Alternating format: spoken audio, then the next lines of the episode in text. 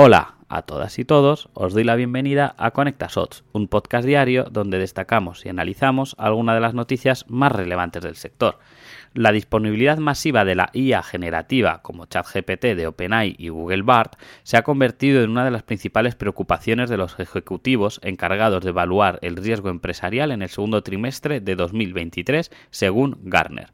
Las preocupaciones se concentran en torno a tres áreas que los líderes del área de riesgos deben de tener en cuenta. Por un lado, la propiedad intelectual, ya que la información incorporada en una herramienta de IA generativa puede convertirse en parte de su conjunto de capacitación, lo que significa que la información sensible o confidencial podría terminar en resultados para otros usuarios y terminar infringiendo inadvertidamente los derechos de propiedad intelectual de otras personas que lo hayan usado.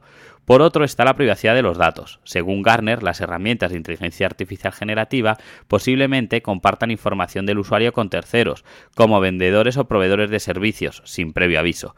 Esto tiene el potencial de vulnerar las leyes de privacidad en muchas jurisdicciones, y obviamente hay que evitarlo.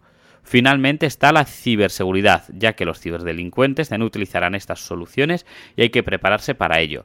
Obviamente hay también otras preocupaciones que podéis ver en el informe de, de, Garner, pero estas son las principales preocupaciones en cuanto a la IA generativa. ¿Y vosotros compartís estas preocupaciones? Os leo, como siempre, en comentarios.